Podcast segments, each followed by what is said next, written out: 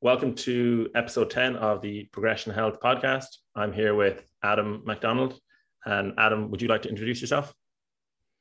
Sure. Thanks for having me on, Ross. Um, my name is Adam McDonald and I'm Irish based in Dublin. Um, I'm a coach. Um, I'm the, the owner of a company called healthmastery.co. And uh, I'm also a competitive natural bodybuilder.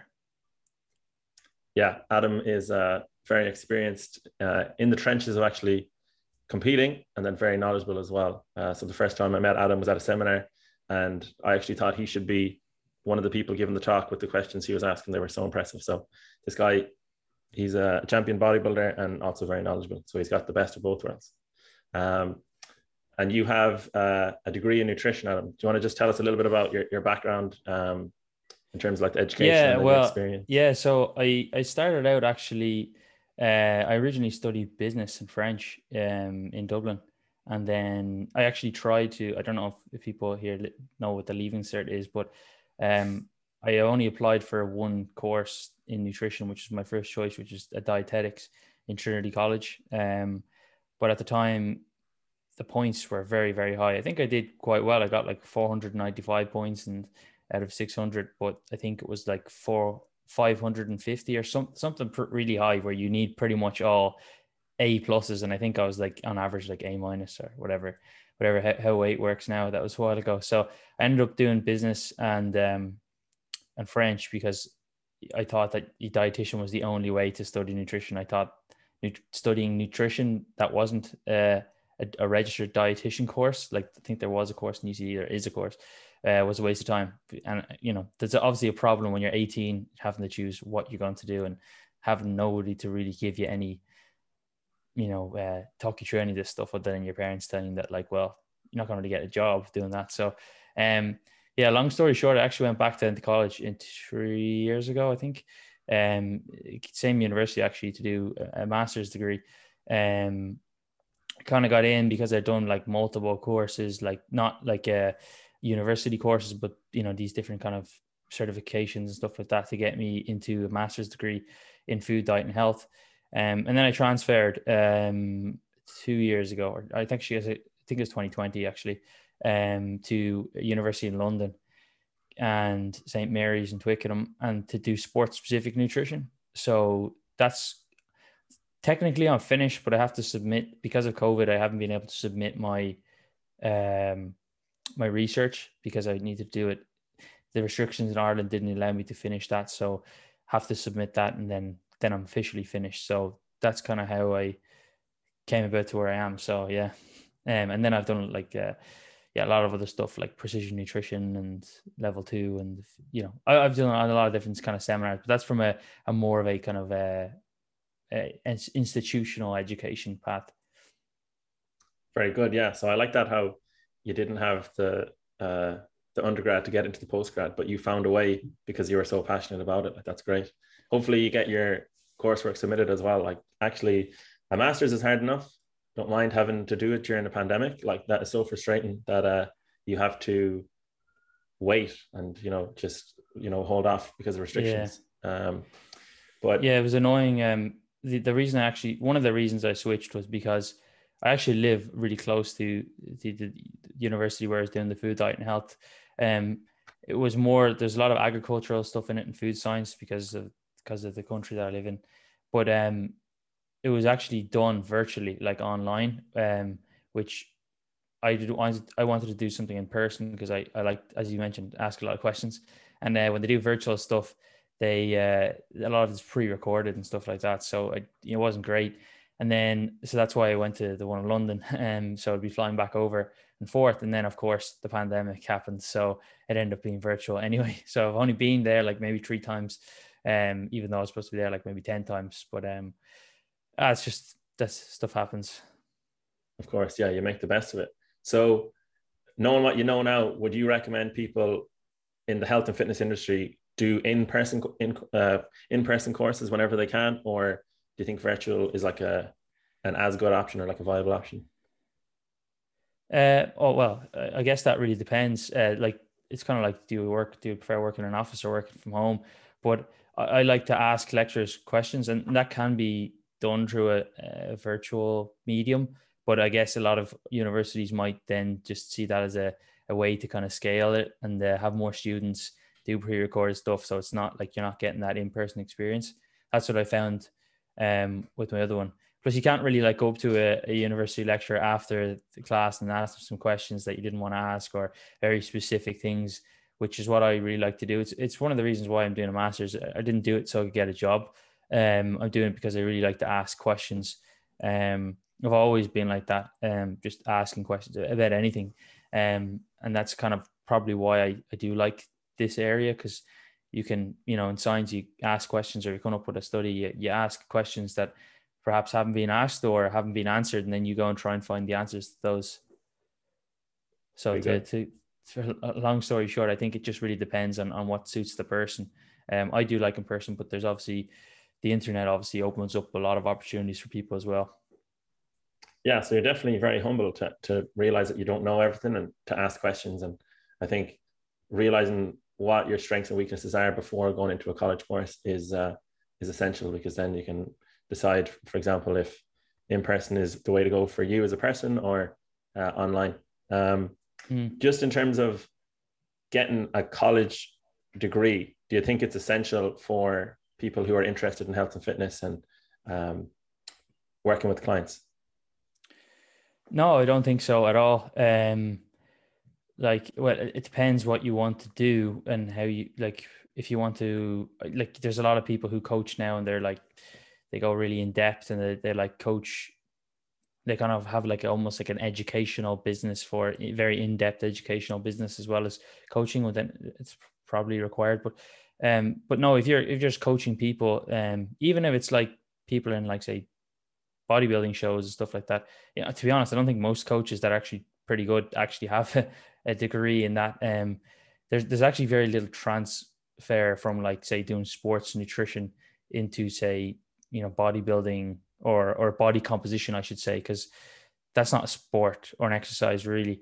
Um, of course, you learn about protein and stuff like that, but but nothing it's it's not really a kind of sport, so to speak. But I think it's more so just like a, and this might be the same for any masters, even if it's not necessarily in science, is that it just gives you a bit more of a critical mind and be able to evaluate things uh, better, more so than the knowledge that you actually learn.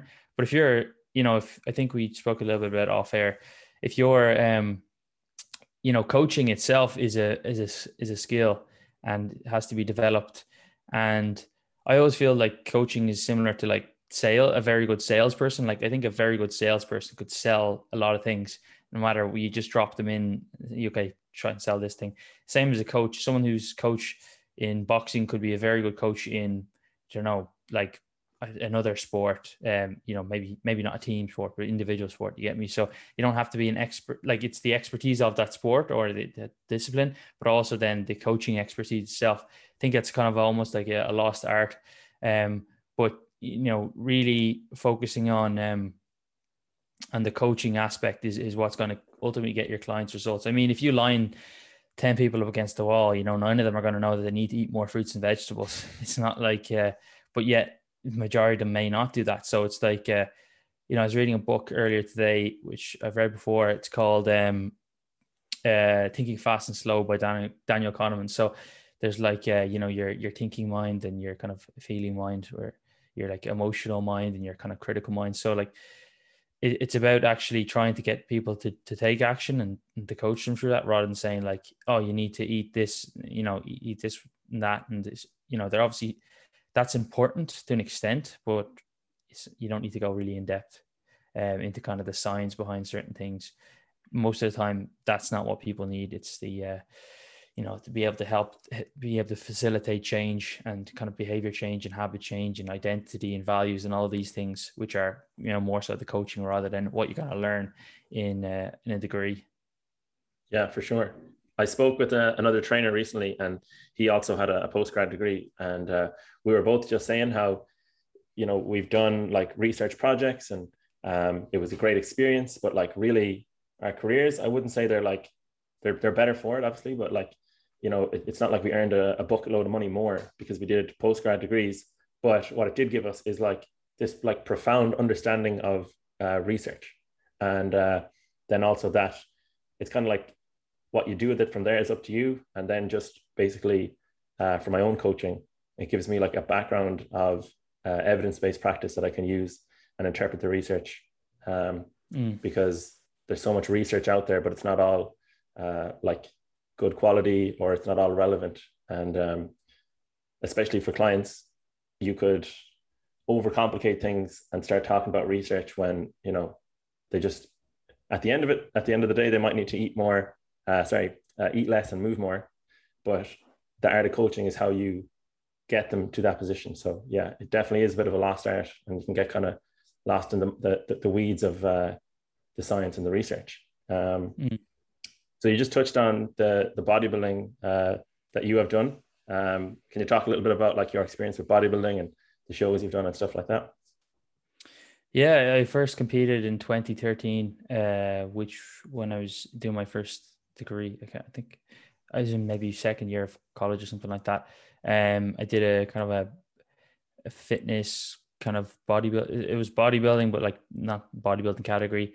Um, I kind of always liked bodybuilding since I, I used to play basketball uh, for Ireland actually under 18 and I kind of got into lifting when I was like 16 just because it's like it's a transition year in Ireland so you have more time and uh, you can go to the gym I think when you're 16 so um, and then I kind of just got good results. I, I liked it. I can't remember why exactly I liked it but uh, I stuck to it and I was consistent and, and saw good results because I was consistent. I think I used to go three days a week for about two years and then um, I just kind of started like looking on Google and research and things, I actually used to get a lot of my information from forums, uh, which aren't really that popular anymore, but like uh, bodybuilding.com forums, muscular development forums. Um, and, you know, obviously that a lot of that research, a lot of the, that info is just rubbish because just other forum members just telling you, you know, just telling you stuff. Um, and then, yeah, I went to a few bodybuilding shows. The first pro bodybuilder I actually met was Ronnie Coleman, who was like the biggest bodybuilder ever, I think. Uh, well, oh, not the biggest, but one of the biggest, uh, probably the most decorated Mr. Olympia. And then I just really, I don't know, I, I, when I when someone that size walks into a room, it's just like very, I'd say, inspiring and awing. Um, and then I wouldn't say that's a day that I just like I'm going to do bodybuilding, but um, I just it just naturally kind of progressed into I wanted to compete at some stage. I went to France for a year because of my degree, and I kind of put on a decent amount of weight, like fat, because I was just like drinking a lot as you do in college, and um, you know, eating and stuff. Still lifting, but just I got pretty heavy. I got like to 210 pounds, um, at the age of like 21, and uh, I was decently fat, like maybe 26, 27, probably nearly 30% body fat.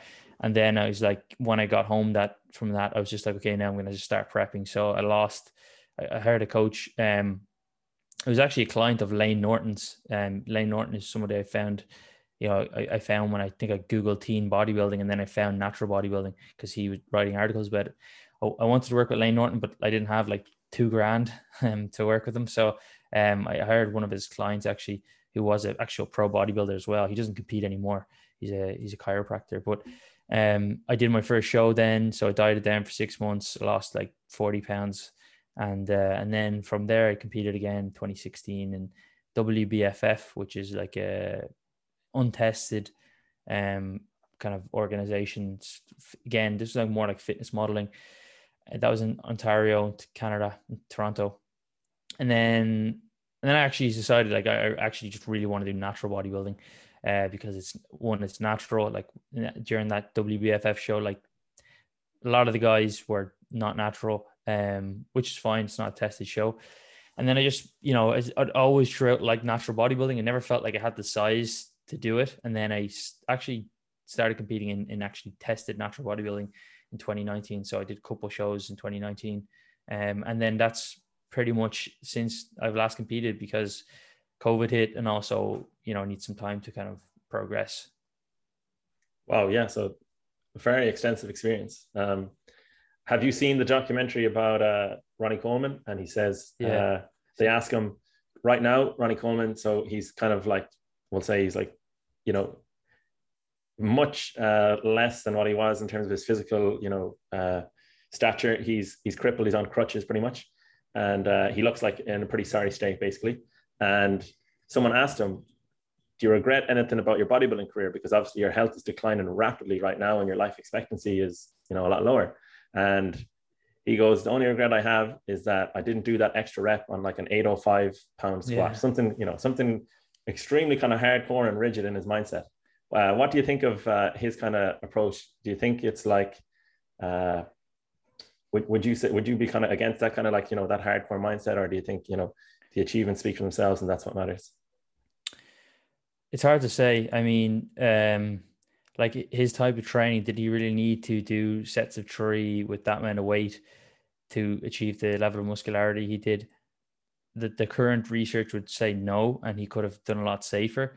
Um the mindset thing is a bit different. I think did that help push him? I would say definitely. But you know, does does that mean everybody who wants to do their best adopt that mindset? I, I would actually disagree because um, you know, survivorship bias, Ronnie Coleman already had the genetics to be number one. You know, there's probably 90 90,000, I don't know. Uh, there's a lot of people probably that that have that mindset or took that mindset that are maybe in a similar position to Ronnie Coleman, but nobody ever heard of them because they they maybe had the same mindset and the drive, but they didn't have the genetics to to get to where Ronnie Coleman is.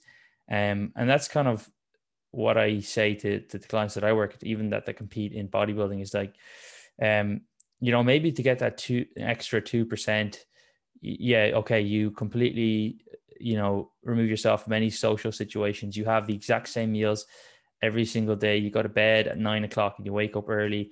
You train when the gym's empty. You you know you completely remove any stressors from that would be associated uh, with yourselves that, that may affect your bodybuilding prep and that might get you the extra 2% but it might mean that you're going to place fourth in the local show instead of sixth um, we're not talking about somebody here at like uh, you know the WNBF World Championships, and you're going to be second if you don't do these things rather than first.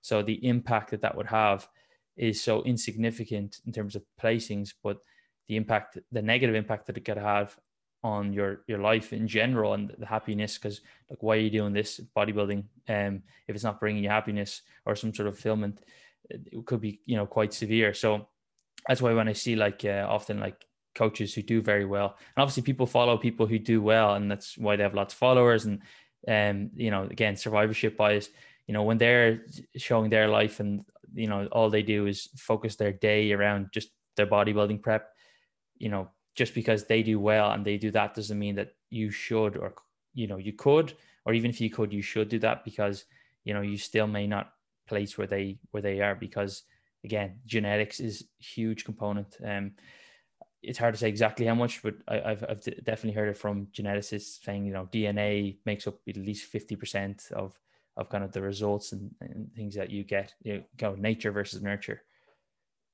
Yeah, um, I think I read a study before where it said if two parents are obese, the, the, the offspring have a 50% chance of obesity, regardless of like the environment or their upbringing, mm. which is, you know, uh, proves your point there. So we kind of talked a little bit off air about um, how the fitness industry, you know, uh, survivorship bias, you know, it's it's alive and well in the fitness industry. Can you talk a little bit about that for people who mightn't be aware of it? Because I think the general population take a lot of things in the fitness industry at face value and they say like, oh, this looks good, I'll try this, or that sounded, he made a convincing argument, I'll go for this, you know? So could you just explain survivorship bias and just things for people to be aware of in the fitness industry? Yeah, I mean, I, I, I probably can't think of the exact definition of it, but basically, like, um, people who who do well and are at the top will often get results in spite of what they do. And you, you don't see the 99% of other people who try to do the same or follow the same thing that don't achieve those results. Um, but you know, in, in social media and life, we only ever see extremes. We see extreme negative stuff like the news, and that draws attention, or the extreme positive. So then we, you know, we curate our lives with these two extremes, and then we just feel like they're the norms. So you know, when people see a physique, uh, like it's it's not uncommon when I like I know that my genetics are, are I wouldn't say amazing, but definitely definitely favorable for for building muscle. But I would get like a, a client, and I but I've been lifting also for like 14 years or more, more about that. I'd say, um, yeah, about 14 years. And but I would get like a client who a client application that hasn't been lifting for you know maybe maybe two years, and they say, well, I don't want to get huge, but I just want to look like uh, kind of like you, like fitness model. and I'm like, well, you do realize like that photo is like five percent body fat, feel awful. So 14 years lifting, but like they just see that that's oh well that's kind of like that's a, an average physique where it's like no that's actually above average like that's like not I won natural Mr. Ireland that year you know it's like it's not like a beach physique um so I think yeah I think a lot of people and then obviously you have like drugs and stuff like that which people often don't disclose um but again it's because the cream rises to the top the best physique exercise you, you don't follow the well most most of the time people don't follow the guy or the girl with average physique that will put out good content and helpful content. You put out the the the girl or the guy who looks fantastic, you know, small waist, wide shoulders, low body fat percentage, great body fat distribution. Um, and then you think, well, if they, you know, if they're doing something uh, and it's working for them, then you know that might or that must work for me, or that's the best approach for me. Um, and I, I yeah, like that's probably the same in, in everything, you know. Um, you don't you don't see the people who fall away you only see the people who who remain and then you just assume you attribute their success to what they've done to get there whereas people may have got there in spite of, of what they've done kind of like we said with the professional bodybuilders phil heath um like i was interested in basketball when i was younger obviously you could play basketball actually started back recently again but like when he was uh you know in his early 20s in university playing division one basketball he was way bigger than I am now. And I'll, you know, he would be natural then because NCAA it's tested. Um, he didn't even really lift weights, so why would he, you know, take any anabolics anyway?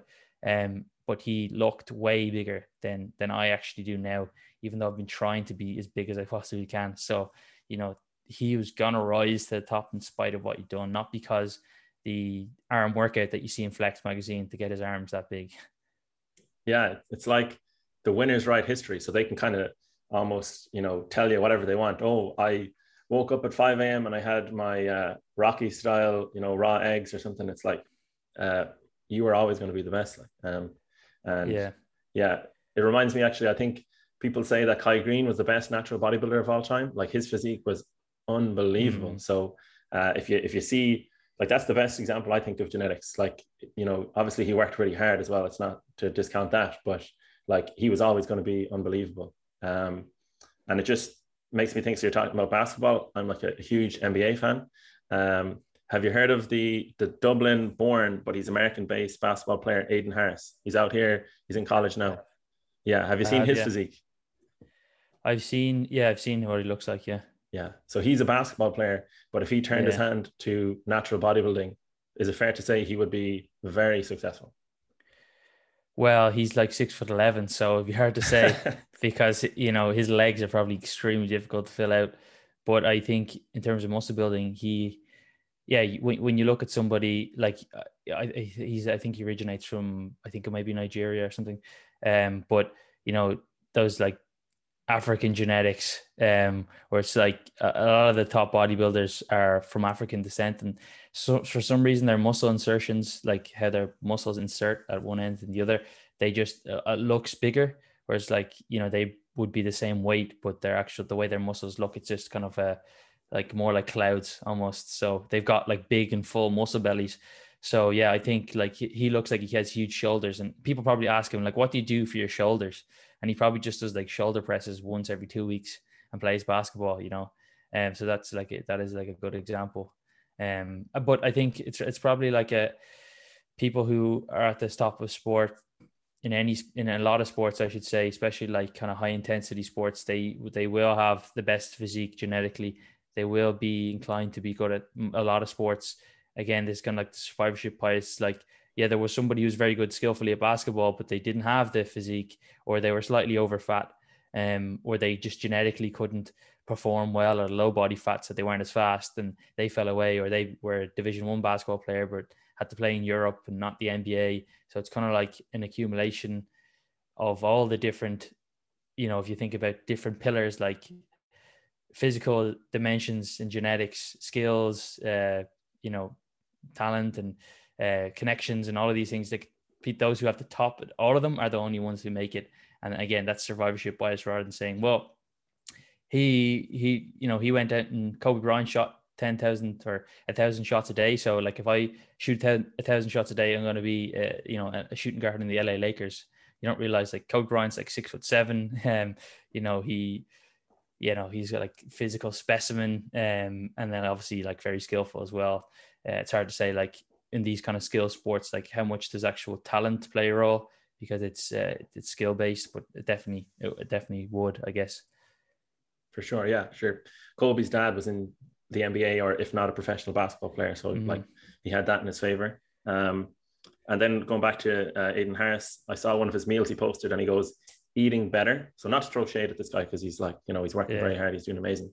But his his version of eating better was like a steak and mac and cheese and like a little bit of vegetables. So it's like that's one meal. Yeah. I'm not like trying to, you know, pick on it, but it's kind of like these people with better genetics, they are fortunate that they can uh they have more wiggle room to do whatever they want, you know. They've almost more potential with physique based uh, sports and stuff like that. Um and yeah, just, well, it's it's actually something I asked Alberto Nunez like a couple years ago. You mentioned that it may have actually been on the bodybuilding forums, like maybe could have been maybe eleven, maybe ten years ago, or maybe a little bit less.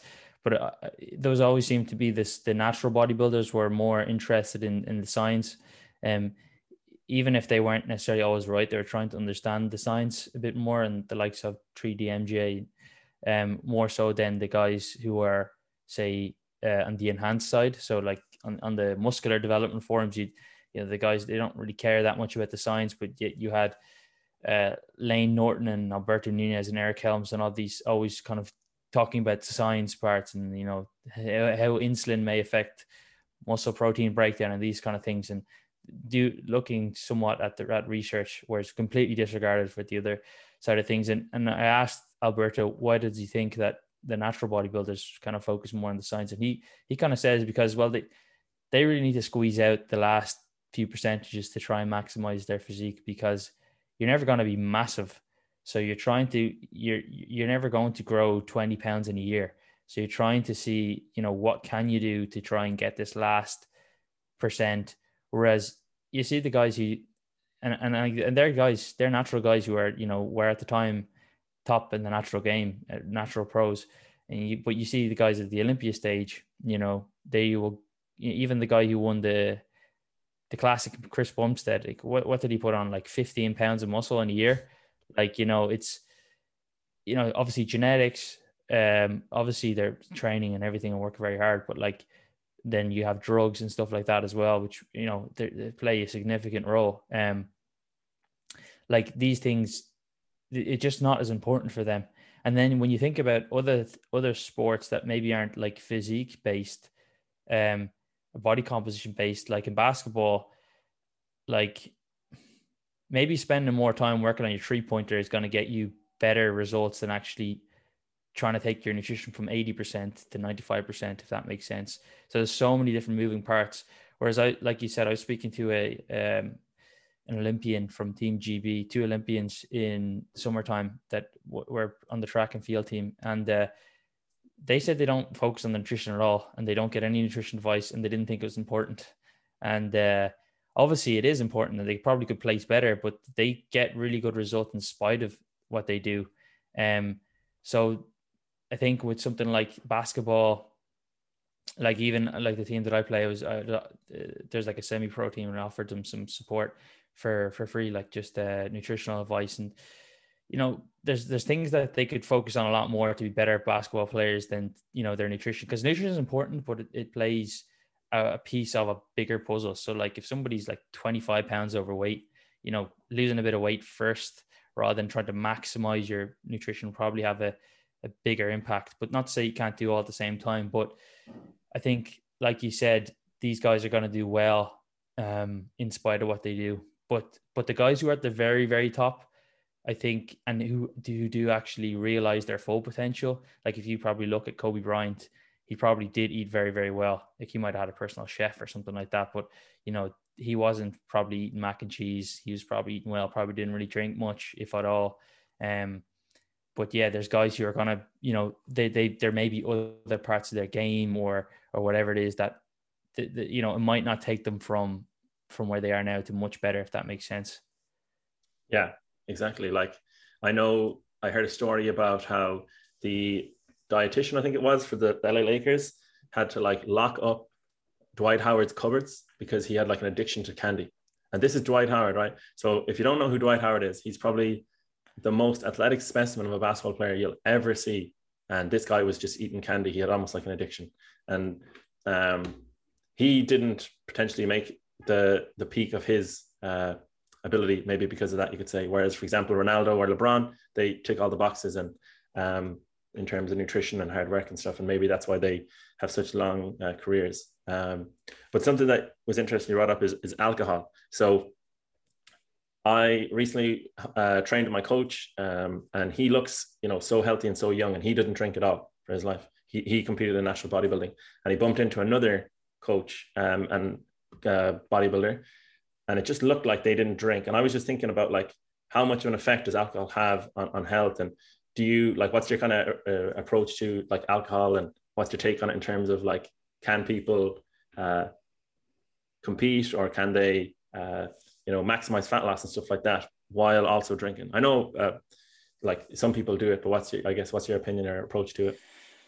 Yeah i mean well i think uh like you need to separate the bodybuilding prep from like sustainable fat loss i think. So like I, I would often get people who, who've never had a successful fat loss phase and say i want to do a bodybuilding prep and then just stay lean at the end.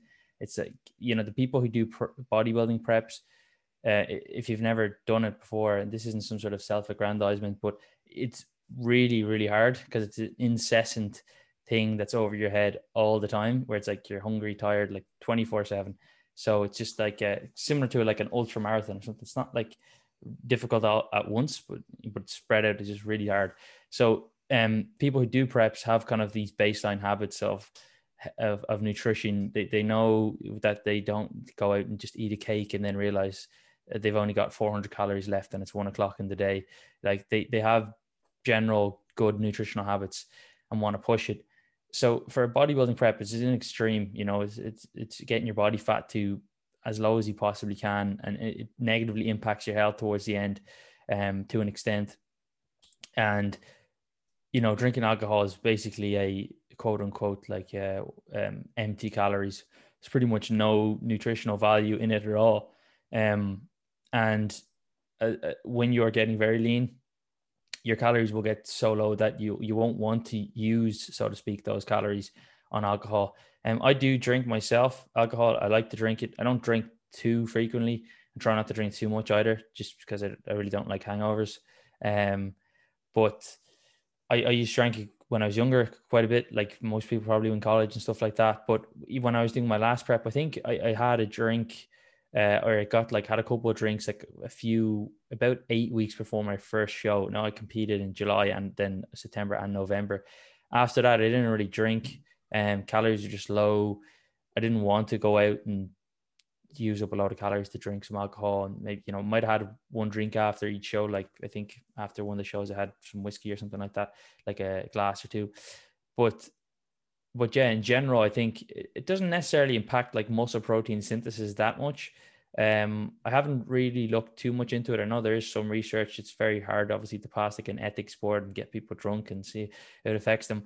But I think that the main thing that I noticed with with with people in general is just like they obviously there's a lot of calories in, in alcohol. You can manage that by having lower calorie options, but it's the food that they'll consume. It's the the knock on effect the day after, where they'll they'll be lazy. They won't they won't exercise as much and they won't move as much. They'll, they often order like junk food and then they often won't train. And if you drink enough, it's going to impact you for like a couple days and it will affect your training. If you're doing that every week or every other week, then you know you've got a couple of days that you're you know you're probably in a calorie maintenance or perhaps even a surplus. And the problem with that in a fat loss phase is that you feel like you're working hard because you could be working hard for like five days a week. And if you're drinking at the weekend, you're not eating much, but you're drinking quite a bit, like some pints or whatever you, you want to call it, um, then you you you may not actually get any of the benefits of feeling like you're working hard, but you're still working hard. So you're in this constant state of okay, I'm working hard because you know for five days you are, but yet you're not getting the results, um, because you've got those two other days where you're not, you know, you're in, in maintenance. So you're better off if you have periods where you're gonna know you're gonna be drinking. You're better off almost not trying to to go through a fat loss phase, or else severely um, pulling back your expectations. So we talked a little bit about like bodybuilding prep. I was planning to, I, I would like to do a bodybuilding prep again next year, but I know that I'm going to like seven weddings or something like that. Um, plus like some bachelor parties, stag parties with my, my friends. Three or four of them are abroad. I know I'm going to be drinking a bit. Like I'm not going to go crazy, but I know I'm going to be drinking. I'm not going to be weighing my food. Like so, I probably would like. Well, I'm not going to prep next year because it's. I, I just can't because unless I severely want to restrict myself, um, you know, I'm, I'm not going to be a deficit on these days. My sleep isn't going to be great. The subsequent training when I get home that week isn't going to be great. And if this is one every month, you know, it's uh, you know, it's not insignificant. It'd be fine for a general fat loss phase, but when you want to do a prep, like that's that would severely hamper. On the other side of things, I, I have I did read before many years ago somebody saying like, um, you know, I, I wouldn't want to, uh, I, I wouldn't drink uh, at all because it may impact my training the next day and you know that adds up to 52 training days a year. Um you know that I guess it really depends on your values. If you if you value your health but you also if social um you know if, if social kind of parties and life is, is very important to value to you then that's that's fine I, I have worked with clients who basically just travel all the time and, and just go to parties and stuff like that. And as part of their life, they're in that kind of party. That's their job, like in the kind of party scene. That's fine. It's not like a, a character a flaw or a judgment. It just depends on, on what you value. Some people don't like to drink at all. You know, if you didn't like to go out or party and you just purely focus on like bodybuilding, I personally would say that's kind of bore a little bit boring but that's just what I do. So um, for me, I try to kind of balance the both. When I do get into prep phase, I know that I can't really go out as much as I as I would like or to drink as much. I can't go and have like four pints or something like that. Like if I was going like I like football as well, like soccer. I'm not sure if you're American listeners, but I go to the Ireland games and I'm going to the uh, one against Portugal in two weeks or something like that. And I went to the last one, and like I would have like three or four points, maybe like two before, maybe two after, um, and that would be kind of it. But yet, if if I was doing a prep, I couldn't do that because that would be 800 calories of a say a 2,200 calorie diet. It just wouldn't be feasible, or, or it, technically it would, but I wouldn't want to take that many calories and take it away from my carbs or whatever because being a deficit. So it's all about kind of trade offs. I definitely think you can drink, but you need to kind of set your expectations um, a little bit lower. Maybe you're not going to get, uh, you're not going to have the physique of a champion natural bodybuilder if you're following the lifestyle of somebody who goes out and drinks, you know, fairly frequently. That's just the the way kind of cookie crumbles. Yeah, exactly. It's um it's understanding the the consequences of of you know what you do um and being realistic as you say as well, which is very important. So I think just thinking about like what your goal is if you have a goal and then thinking how alcohol ties in with that is very useful because you can run into problems down the line as you say where you are working hard five days two days uh, you you might be drinking and then you're not getting the results you want and you're kind of you know you're a bit confused as to why that's happening um, and that could mm. easily happen so um, following on from that um, on the on the flip side of it so one of your uh, your podcasts you had with jeff alberts and you talked about uh, yeah. you know a lot of people are trying to build muscle that's like i know uh, it's it, uh, fat loss is probably more common with clients but you know people do want to build muscle as well it's very important can you talk a little bit about like the fact that you do have to gain a little bit of body fat when you're trying to build muscle typically, um, and how to kind of navigate that mentally challenging scenario? Yeah, I think it's kind of an area of contention. Um, like, do you need to actually be in a calorie surplus to gain to gain muscle? Because it's not like an on-off switch. Um, but it probably is beneficial to gain especially if you're skinny. Like if you're if you're skinny, you're not going to gain 50 pounds of muscle by, you know, by staying the same weight. You have to gain 50 pounds. Um, but when but I think it's really about finding where you perform and feel best. Um, the way I kind of I, don't know where I heard this, but it was many many years ago I heard this, and I, I it kind of really resonated with me.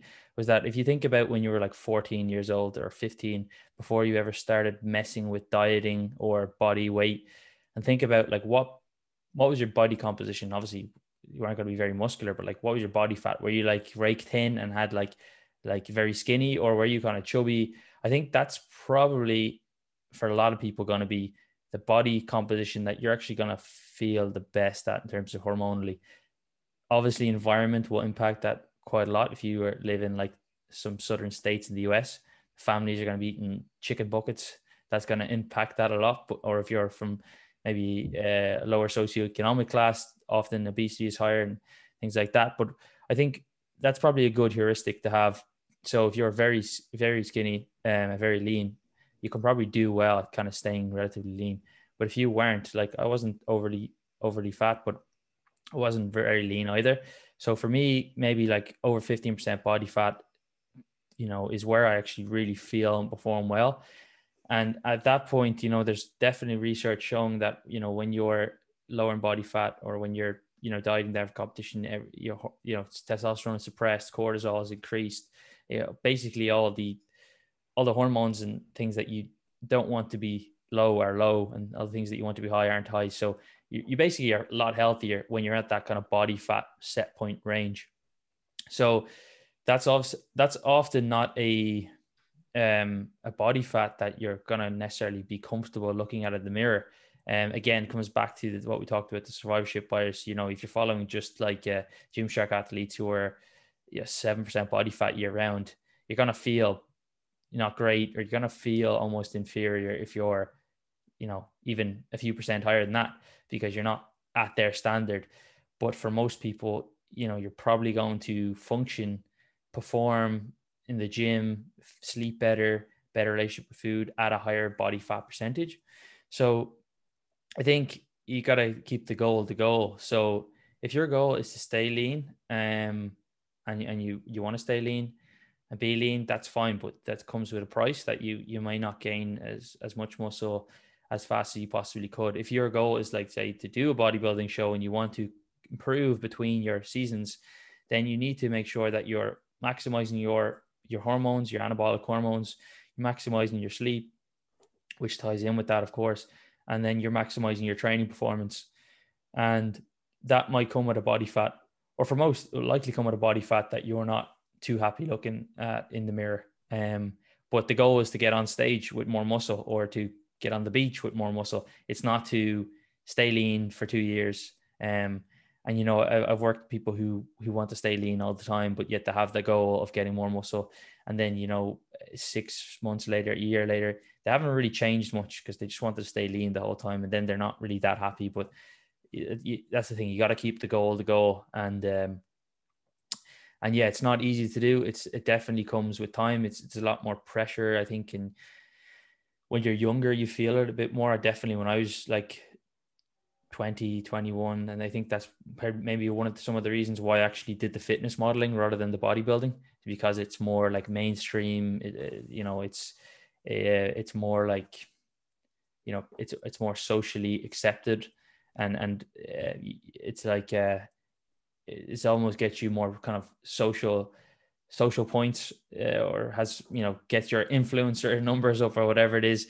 More likes people like the kind of the fitness model look whereas people don't really like it's kind of weird when you're getting in kind of a thong and you've got like uh, glute striations um you know and lines in your ass and stuff like that.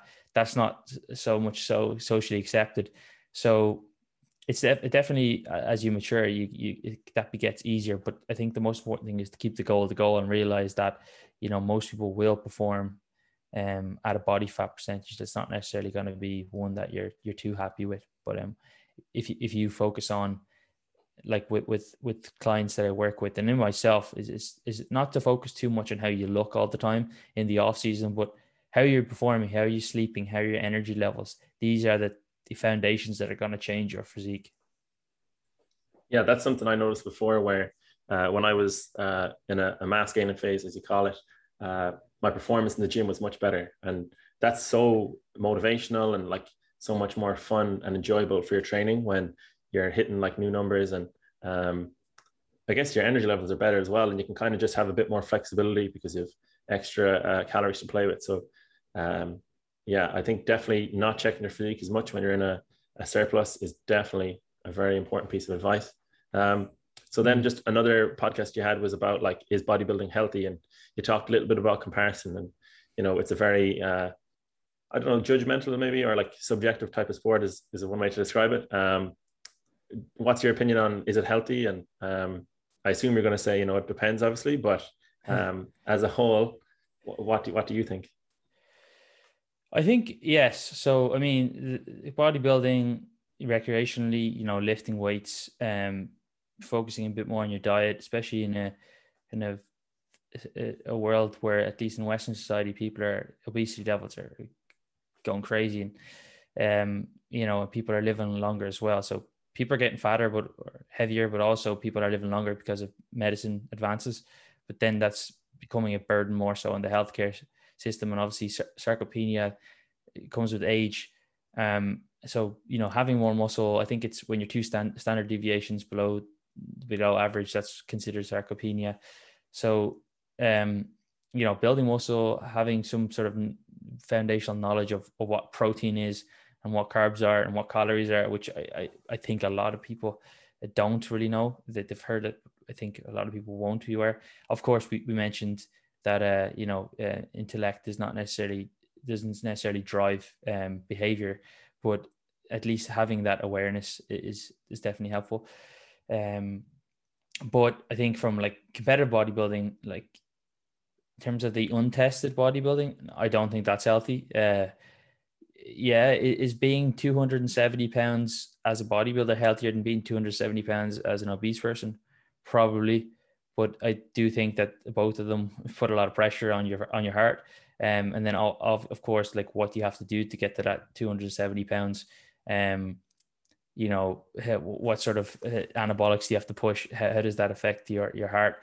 Um, and there is definitely um research on how that affects like uh, the growth of like the the left ventricle i think um and cholesterol levels and everything like that and and yeah but that's kind of obvious that it's not too healthy to be taking uh you know uh, drugs that are for animals often um then when it comes to natural bodybuilding i think it's definitely uh definitely healthier. The question that I kind of ask, and obviously this hasn't really been looked at in research because it's such a niche population, but I think gaining weight in general probably isn't the healthiest thing you can do because you will gain some fat.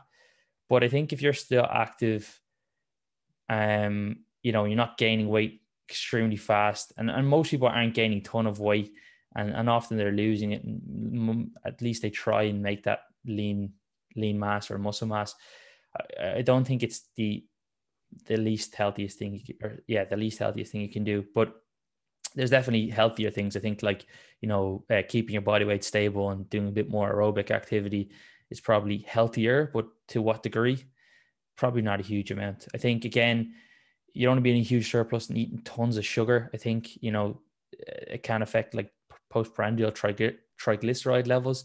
That's usually though long term thing that happens when someone's eating a lot of food for a very long time, like years, and is overweight. So again, it's very hard to say in the context of someone who's training weights, who's active, maybe you know goes through these bulking cutting phases.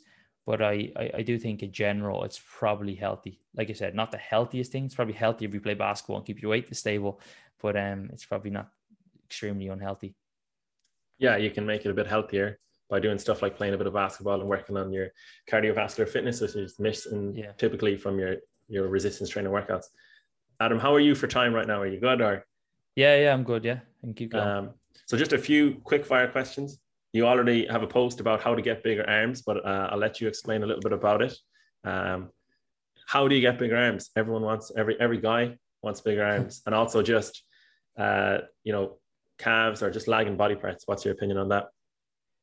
Yeah, I think uh, one thing that I actually heard, uh, I used to have a gym with the, I used to own a gym a few years ago, and the guy used to say, if you want to gain one inch in your arms, you have to gain 20 pounds of muscle uh, all over your body, which uh, it does like at the time I thought that made sense. I thought it sounds like some sort of Charles Poliquin thing that somebody would say, but yeah, that, that's obviously not true because uh, if you you can still gain 20 pounds of muscle and then you know gain pretty much nothing on your arms if you don't train them. But i think the most important thing is well one if it's a lagging body part and again go back to alberto nunez because i asked him after my last show he was there in the crowd uh, this is in new york um, i was like what do i you know what do you think i need to do? And he's probably like well you probably need big, big bigger arms and he's saying well you know, uh, your, your weak point is never going to be a strong point. So, like, if it's a weak point genetically, then it's it's never going to be a uh, necessarily a strong point. Um, but I think that the first thing is make sure that you're doing the form correctly, especially with the likes of arms. So, um, you know, a lot of people can the form can just be all over the shop where you'll see it in the gym all the time. People just going way too heavy. Um, and you know, other muscle groups take over the arms aren't really getting hit properly. I think hitting them from multiple, um, multiple kind of uh, multiple exercises from multiple kind of planes is a good idea. So you're training with a bias on the long head and the short head. So in a, a lengthened position, short position. So kind of having a few different exercises, uh, but then trying to just progress on those exercises, not trying to progress too too fast. Um, like you know, obviously a 10% increase on a, on a on an arm curl is, is huge but the weights might go up you know maybe 15% you go from a 12 kilo to a 15 kilo that's a massive jump. Um so you know maybe just adding more reps over time. Not really trying to focus too much on on adding weight but maybe just you know get honing the form.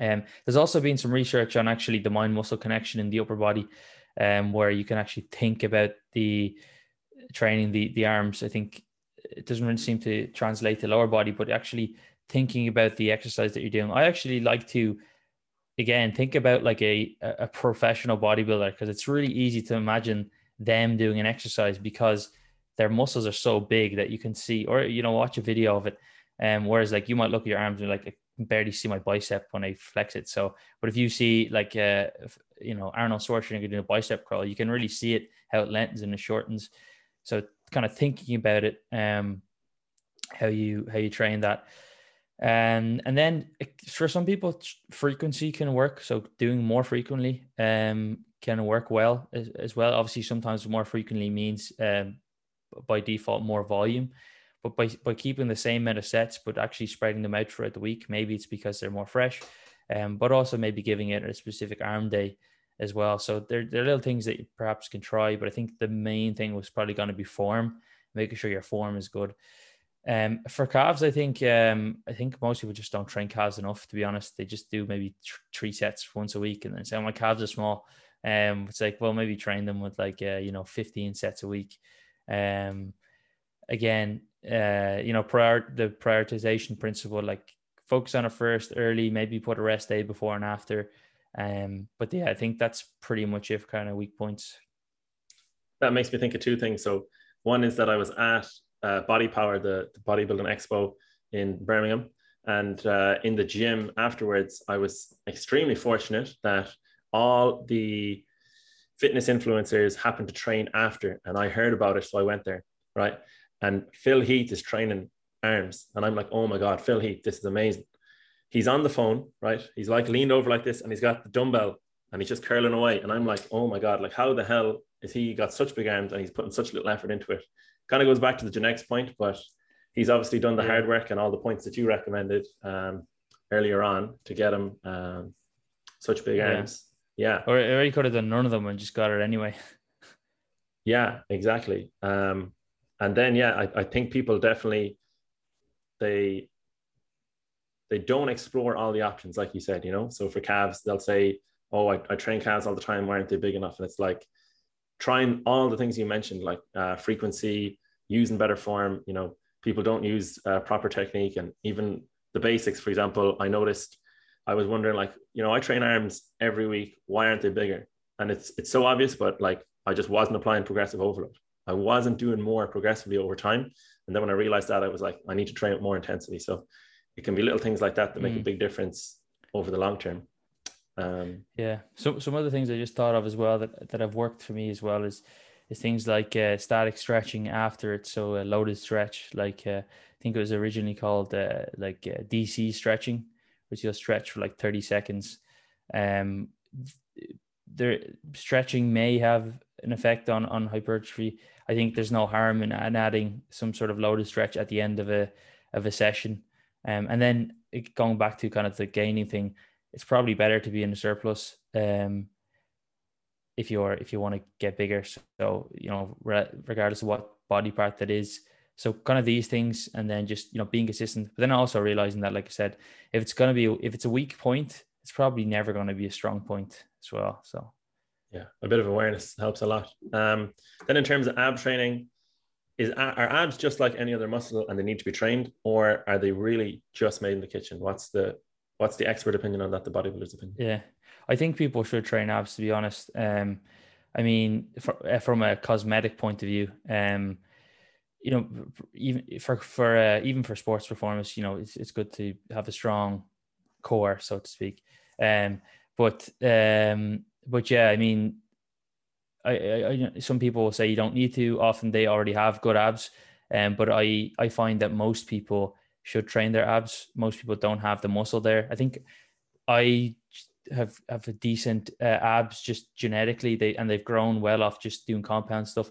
But but even myself, I've actually started to train them maybe three times a week um, over the last year. I think uh, I think most people should be training them the same way as you would train a in, in any other muscle group. You know, usually a bit higher reps, um, just for for form reasons, but also something that you can really get some sort of uh, you know spinal flexion because often people will just um, do knee raises and they keep their um, they're basically just moving their knee their hips and it's it's really kind of not doing a whole lot for the abs so really trying to curl your back um which is often what you're kind of in PT training certs told not to do, but like really do the opposite of a back extension and try and just load that over time. I think most people should. Don't really recommend people train obliques just because most people don't want a wider waist. Um, and you know, if you get lean enough, yeah, there's going to be some muscle there that will you know show the obliques. But yeah, I think I think people definitely should train abs. Yeah, it's it's like any other muscle; it needs to be stretched or, or lengthened yeah. and then contracted. Yeah. Um, all right, Adam, that was amazing. Uh, I feel like we could talk all day, but uh, I have to be no met, uh, mindful of your time. Um, is there anything that you want to mention that you're doing? Any you know projects or anything that's coming up that you want to plug? Uh, no, I just I, I, guess check out the the podcast that I do. I've been doing a podcast for uh two, over two years now. Uh, plan to get one out every week, but uh, it ends up being about one every two week now. Uh, two weeks, just just trying to get guests on is, as you know, it's, it's difficult to kind of line up calendars and, um, and then you, you kind of run out of topics a little bit as well. So I'm kind of going to be going back over stuff, but yeah, it's a, it's called the Health Mastery Show, and I go, I speak t- typically to maybe bodybuilders or, or researchers and try to, uh, you know, maybe break down stuff into more practical applications. So you can check that out on most podcast platforms and YouTube and uh, yeah, I, I'm I, I don't really do much YouTube other than put the podcasts up, but I I will be starting that, um, starting doing more videos on that as well, uh, very very soon because I've signed up to I don't know if you've heard of him, Ali Abdaal, I signed up to his YouTube part time YouTube Academy. So uh, yeah, it's the the sunk cost is gonna really get me on that one. Um, so we, I'll probably trying to put more videos up as well. Um, and then you can just check out my Instagram, I guess. Um, I'm doing a little bit more writing as well, actually more so in sports nutrition um, for resilient nutrition. They're like an, an endurance uh, based company that make uh, kind of fitness foods, so to speak, like uh, kind of long range fuels. Um, just because you know down the road, that's the kind of area that I want to end up working in. Uh, but yeah, that's pretty much it, and uh, really appreciate really appreciate you having me on, man yeah, it's been brilliant to chat to you, and your uh, your content's very evidence based, so you can you can trust it. And the podcast guests you have on are very high quality. I aspire to have something similar. So thanks, uh, thanks for coming on, and uh, we'll talk again soon.